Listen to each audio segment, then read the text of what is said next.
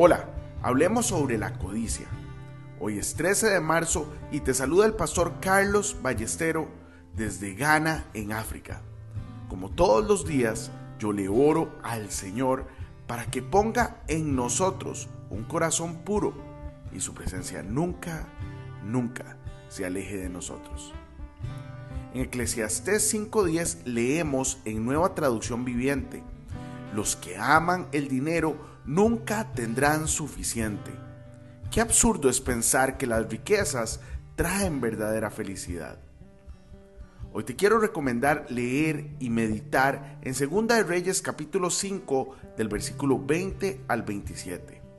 Mira, una persona codiciosa suele estirar las manos para coger algo que no le pertenece. Nunca está satisfecho con lo que tiene. Mira lo que le pasó a Gizi, el sirviente de Eliseo el profeta. Debido a su avaricia, Gizi terminó con lepra cuando Eliseo lo maldijo a él y a su descendencia para siempre. Tal vez él era el siguiente en la línea para convertirse en el hombre más ungido de Dios después de Eliseo. La codicia destruyó su ministerio y su vida entera.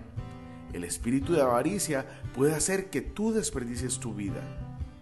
Algunas personas miran con avaricia las cosas que tienen sus superiores en los negocios o en el ministerio.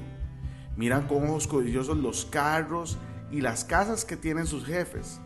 La avaricia de otras personas va incluso más allá. No solo quieren lo que tú tienes, sino que quieren ser tú. Si trabajas con alguien, conténtate. No seas codicioso. No llegarás a la cima en un día. Mira, el único trabajo que empieza desde arriba excavar tumbas. Mi experiencia me dice que no es fácil prosperar en esta vida. Es un largo camino hacia la prosperidad que todos esperamos. La impaciencia y la codicia solo te destruirán. La Biblia dice en Lucas 12:15, guardaos de la codicia. El hijo pródigo no estaba satisfecho con todas sus bendiciones y por eso extendió su mano con espíritu de codicia para tomar lo que aún no era suyo. Leemos también en Lucas 15:12. Haz esta pregunta. ¿Tienes tú el espíritu de avaricia? Por favor, líbrate de él. Hoy bendigo tu vida en el nombre de nuestro Señor Jesucristo. Amén y amén.